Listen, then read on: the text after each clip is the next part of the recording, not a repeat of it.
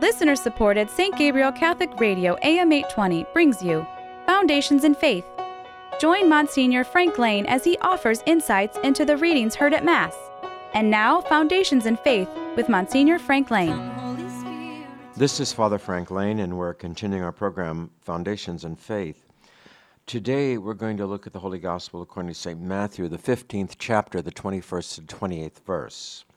Jesus is now, it says, Jesus is now leaving Gennesaret. This is where in the Gospels it kind of signifies the end of the Galilean ministry that what Jesus has had to share with the people of Galilee, with his home area, he has, has shared, and those who have taken it and those who have not have not. We know that it's a very, that Galilee was considered to be a, um, a mixed society, not all Jewish, but partially also Gentile. We know that there have been problems. Jesus has experienced problems in Galilee with uh, rejection because of familiarity with who he was, and uh, with rejections because because of, of ethnic difficulties within the province.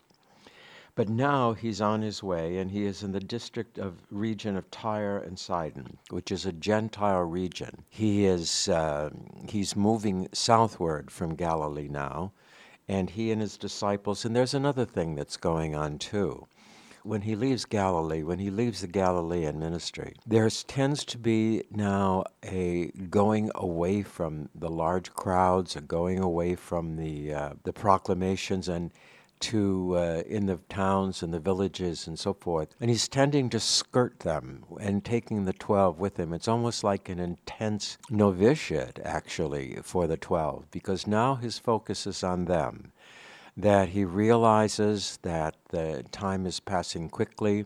Preaching to the multitude somehow or other has now prepared a base for the apostles, but that they themselves must become to conform more to, to his way of life and to absorb more of his teaching and more of his counsel and more of his wisdom. And so we find then kind of an almost a preparatory period.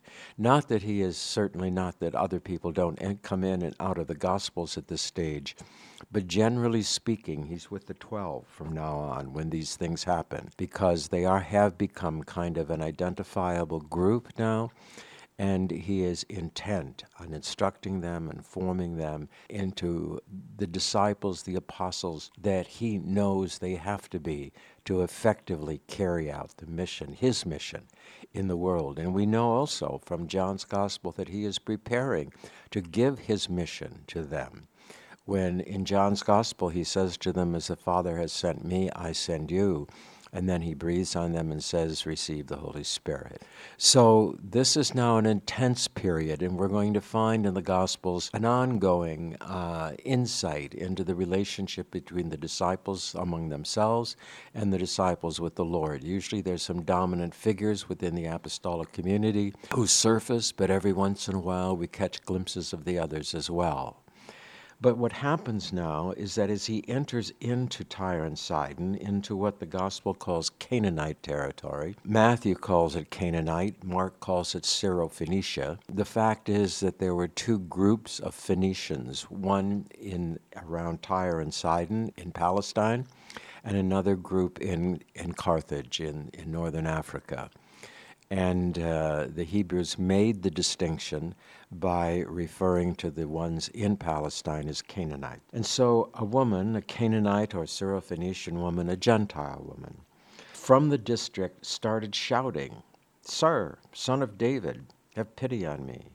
My daughter is tormented by a devil. Even now, his reputation has spread into Gentile territory, and there is a woman who has a daughter who is possessed.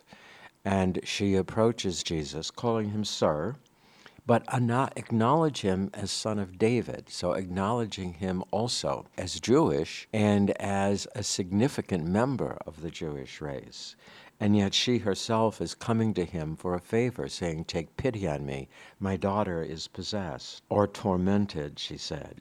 But he answered her not a word. He didn't even respond to her. And this, interestingly, if, if we keep this in mind, this is the time of instructing the disciples. That's his main focus. This woman enters into it, and so he's going to use the opportunity to teach the disciples something. And his disciples went and pleaded with him, Give her whatever she wants because she's shouting after us and bothering us. And so they come up with a practical solution to the woman's situation. Jesus has every intent of healing the daughter, but he also has to have the apostles learn something from the process. This is not just another healing. And so he says to them, as they are well aware, being of the elect, I was sent only to the lost sheep of the house of Israel. And so this is what they think that the Messiah is coming only for them. This is what Israel is tending to think. The Messiah is just coming for us. But the woman had come up and was kneeling at his feet. Lord, she said, help me. And he replied, and this again is for the apostles' benefit, so that they can see the non viability of this exclusive relationship between Israel and the Lord but she says, Help me. And then Jesus says, It's not fair to take the children's food and throw it to the dogs. And here is something that really kind of is distressing for us. First of all, the apostles are hearing him refer to the Gentiles as dogs, which is common among the Jews in Palestine at this time. But he softens it a bit. And this particular translation says house dog, but really means a whelp, or, which we call a puppy, which is an awful lot less offensive to say, you know, and throw it to the puppies. Um, there's kind of a gentleness in that that isn't quite as harsh as saying just throw it to the dogs. And so she retorts, but then she comes back cleverly. She says, Ah, but sir, even puppies can eat the scraps that fall from their master's table. This brings up a whole nother point of the gospel, and a very significant and important point of the gospel. That she acknowledges the primacy of Israel. She acknowledges that. She calls that, she calls what Israel has the table. And that what she's asking for are the scraps. She, she realizes, she understands the relationship between the Messiah, Israel, and then the Gentile world. And basically, this takes us back. Then this very this very insight takes us back to the gospel pertaining to the mustard seed and the gospel pertaining to the yeast. And we saw at that time that it was talking about kind of the seedbed of the faith in the world. That first Israel had to be converted in order for the chosen people to be prepared for the coming of the Messiah.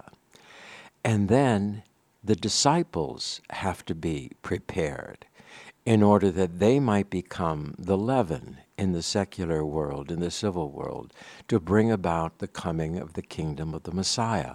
And so there is, it starts out with a kernel, it starts out with a core, with yeast or mustard seed or whatever the Lord wants to call it. First of all, that comes to Israel. Then they become the yeast. And now Jesus is coming to take that yeast and to knead it into the bushel of flour. He is now coming to take it and to bring it into the wider world in order that it may therefore raise up the presence of God in the modern world. And who are the ones who are going to be the active ministers of that? It's going to be the apostles. So they have to become now the yeast that brings forth the fullness of the message of Jesus Christ into the modern world.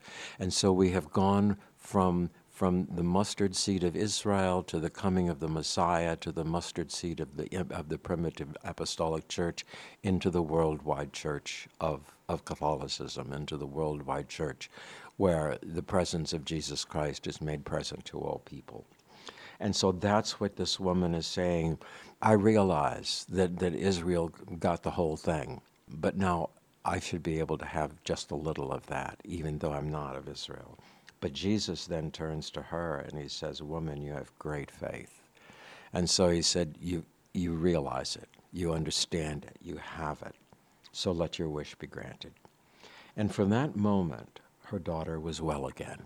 Interesting how Jesus cleverly uses this situation not only to extract a statement of faith from the Syrophoenician woman, but also to teach the disciples something about their, their isolation, something about their singularity, something about the necessity that they have for extending themselves beyond that which they are accustomed to, beyond that which they're used to, so that they might become more effective in the world once He is died and risen and leaves behind His incarnate presence in sacrament within the church, but sends the preaching forth in the mouths of the apostles and those whom the apostles are to attract to their ministry as the years, the century, the millennia go on. So we have here basically a transitional gospel, a gospel in which what we're talking about is the spreading, the growing of the, the organic growth of the kingdom of heaven, the organic growth of the proclamation of the catechesis, the proclamation of the kingdom of God in a way that is going to be acceptable, in a way that's going to be received in the world. And the role we see here also the role that Israel plays in that. And this becomes something I think very important for our own lives, for this paradigm, this model of the church as a seed, um, nourished and grown by, by the kerygma, by the proclamation of the gospel, by the words and the presence of Jesus Christ as it grows in every, in every area, in every place. We find ourselves, for instance, in the modern world, sinking into, a, coming into a minority when we have enjoyed a majority status for a very long time. While we have been a powerful presence in the midst of the world, that power is being taken away from us, and we are becoming marginalized and rejected by the ideological thrust of contemporary contemporary secular society. We find uh, even the Archbishop of San Francisco saying, you know, that the church is under attack, and we find tremendous vandalism growing everywhere, and we find kind of Christianity being labeled in the news media as the enemy their, their greatest attempt is well, you know, the Bible is hate speech, and the moral teachings of Christianity are hate speech and hate crimes, and all of this kind of strange kind of thing, reminiscent really of the early days of Christianity when we were anything but admired and anything but uh, cared for or cared after or looked after or respected. But to the point where when Nero burns Rome in 64 AD, what he does is he burns down the Christian section because nobody's going to care about that. And uh, ultimately, very few people did. Tacitus said that it was uh, it was an inhuman thing to do, but it was the Christians basically who who were involved, and they were undesirables anyway. Um, he still condemned Nero for doing it, but it was certainly much less of a tragedy for him because the Christians were the ones who were who were burned, who were destroyed in the burning of the city. So basically, then, what we have here is we have in a rather hostile world now Jesus sees a spark of faith. And he takes that spark of faith and he uses it to instruct his disciples. He's saying to them, Look, you as Jews are looking at the Gentiles and it's popular it's popular spe- patterns of speech to refer to them as dogs. Look what it sounds like and see what it looks like. When you take someone who's suffering and someone who is in great need and someone who is trying to be benevolent and trying to acknowledge the, the reality of, of the world in which they live and to call them dogs he softens it as we said. He calls it whelps or puppies but nevertheless, it sounds harsh, and he wants the apostles to see, even in his mitigated form, how harsh it really is. But then the woman comes back, and this is where faith blossoms in the wilderness and says, But you know, even dogs can eat the scraps that fall from the table. Even undesirables can gain something from the abundance that Israel possesses. The abundance of the possession of the law, the abundance of the possession of the prophets, the abundance of the opportunity to have a special relationship with the Creator God. All of that, even can even some of us get even scraps of that. And Jesus wants the apostles to see the hunger that there is the hunger that there is for what he has given to his chosen people and what he is entrusting to them to give to other people as well. And so what happens then is he says, Woman, your great faith, you have great faith. Let your wish be granted. Because by faith, then, he responds to the woman's needs because of her faith. And so it is also with our lives, and so it is also with the church in the contemporary world. It's an important thing that the church share her abundance, even those who are unworthy. And there are myriads of unworthies according to the norms of Christianity and the norms of the Old Testament. And yet they are real people they are children of God. They have great needs, a great inner yearning for something beyond themselves, something that is of necessity to them. And buried deep, even in the secularism of their world, there oftentimes, in the midst of crisis, is some kind of desire for some kind of response to the good and the living God. I think that we see that as well. We can say to ourselves, fine, the secular world has rejected us, so let us reject the secular world. No. We walk into it. We walk into it with the tremendous gifts that we have been given. The gift of faith, sometimes we, we underestimate that. Sometimes we don't really grasp or accept or desire to accept how tremendous a gift that is in our lives it ex- gives us meaning. It gives us purpose. It tells us who we are. It tells us what we can become. It tells us that we need not be alone in the midst of the cosmos. It tells us that there is someone who loves us at all times, no matter what, and who will be with us and, and assist us in so many different ways. What a sense of security in life that gives. What about those who have no security? What about those who have nowhere to turn? What about those who are just always adrift, always unhinged, always seeking some kind of stability, some kind of meaning, some kind of purpose, grasping at that out of nothing and into nothing? What for us, no wonder that secularism brings with it such anger. No wonder that it brings with it such violence because it is desperate. It is a society and a structure of society which is absolutely desperate and sees around anything around it that disagrees with it as a threat. I have constructed my house on sand. And I see everyone who comes and who does not affirm the wisdom of my building a house on sand as an enemy, as someone who seeks to hurt me, someone who seeks to destroy me. And I will fight to protect myself. And I will do so with great anger, and I will do so with great violence. And I will do whatever it is it takes for me to keep my paper world together. And when, in fact, it tears apart in the end, then this same kind of ideological society says, well, come, the benevolent thing to do now is to take your life.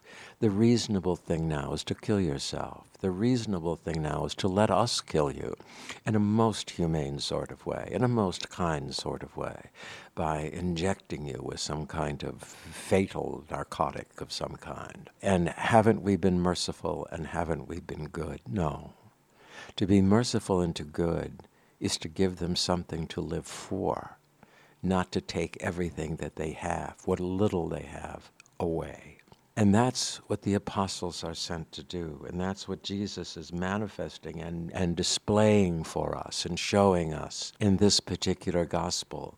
That even in the midst of hopelessness and darkness and desperation, He is kind. He offers something. He gives to all He asks for the woman. All He asks of her is to believe in Him. That's all.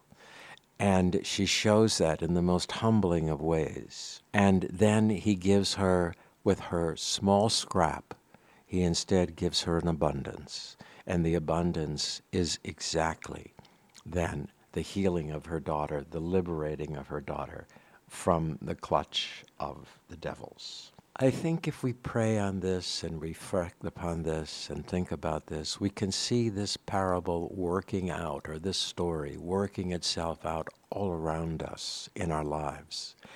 How many times, even in family life, when someone does not deserve something, are we willing to be kind to them? How many times, when people are seeking, questioning, asking, are we willing to share with them? How many times, when people come to us and approach us, sometimes even in, even in anger, are we willing to attempt to share with them a portion of what the Lord has given us?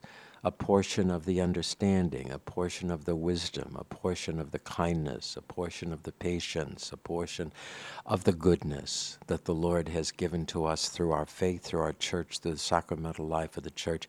How often are we willing to share that even with people hostile to the church? We should always be willing to do that. And oftentimes we hear people say, Well, I've failed, I didn't defend my faith.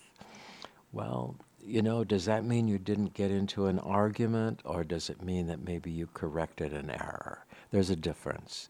No one that I know of has ever been convinced of Christianity through an argument. Arguments tend instead not to unify but to polarize, and that the more you say in an argumentative way, the more negative does the response become against it and the less likely is there someone to be attracted to what you say.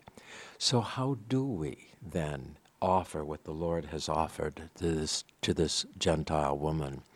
We offer it by nurturing within us the mustard seed, nurturing within us the yeast, nurturing within us that little bit of heaven that comes to us from the sacramental life of the church and that can be articulated us through the apostolic proclamation of the church. These are the things that we can that we can use and these are the things that we have to share. And in so doing and giving them away they grow larger and greater and deeper within ourselves. The more of this of Christ that we give away, that we possess, the more room there is within ourselves for Him to increase as we decrease, as John the Baptist says. The whole idea is that we come forth and we participate somehow in the life of the divine, and that the more we empty ourselves of our constructed humanity, the more the real humanity is able to grow and to make room within itself for the source and the destiny of its own being. This is not a harsh gospel. This is a gospel that espouses kindness, and it shows the example of the Lord's kindness. And once again, here we have the scenario. He has preached to the peoples, the crowds in Galilee. Now he goes off with his own disciples. He's going to form them, shape them, teach them, guide them, help them to become who they have to become, to take the seed of faith and to plant it throughout the whole world. One of the first lessons they learn as he crosses the border is that they are not to reject those who are not of the house of Israel. And so this is one of the first proclamations of the right of the, of the Gentiles to receive the benefits of the presence of Christ, the benefits of the gospel. And so when the Syrophoenician woman comes, the apostles watch him. They get him, they hear him say, I've come first of all to the kingdom of Israel. But after they do that, then they see the faith that is inherent within the, within the needs of the people who are not of Israel and how in dire situations with no one to turn to, they turn to Jesus. And in turning to Jesus, they hear their prayers responded to.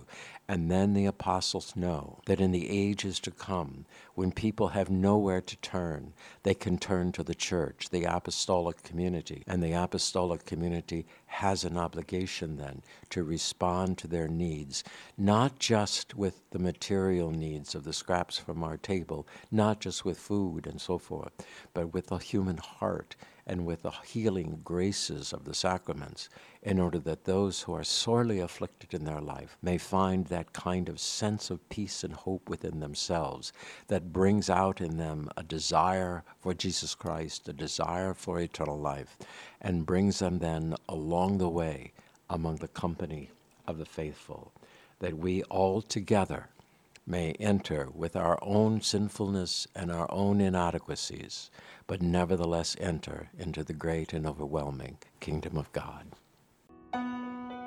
Foundations in Faith is a production of listener supported St. Gabriel Catholic Radio AM 820. Archives of Foundations in Faith are available at stgabrielradio.com.